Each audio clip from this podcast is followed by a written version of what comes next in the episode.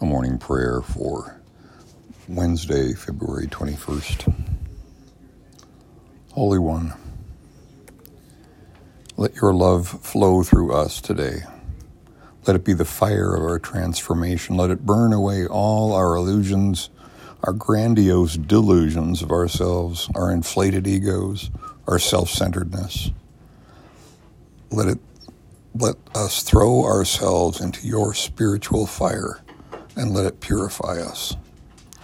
May our hearts then burn brilliantly with love, a love that seeks the face of Jesus in everyone we meet, a love that seeks out the lost and the lonely, a love that burns to forgive and bring peace to all.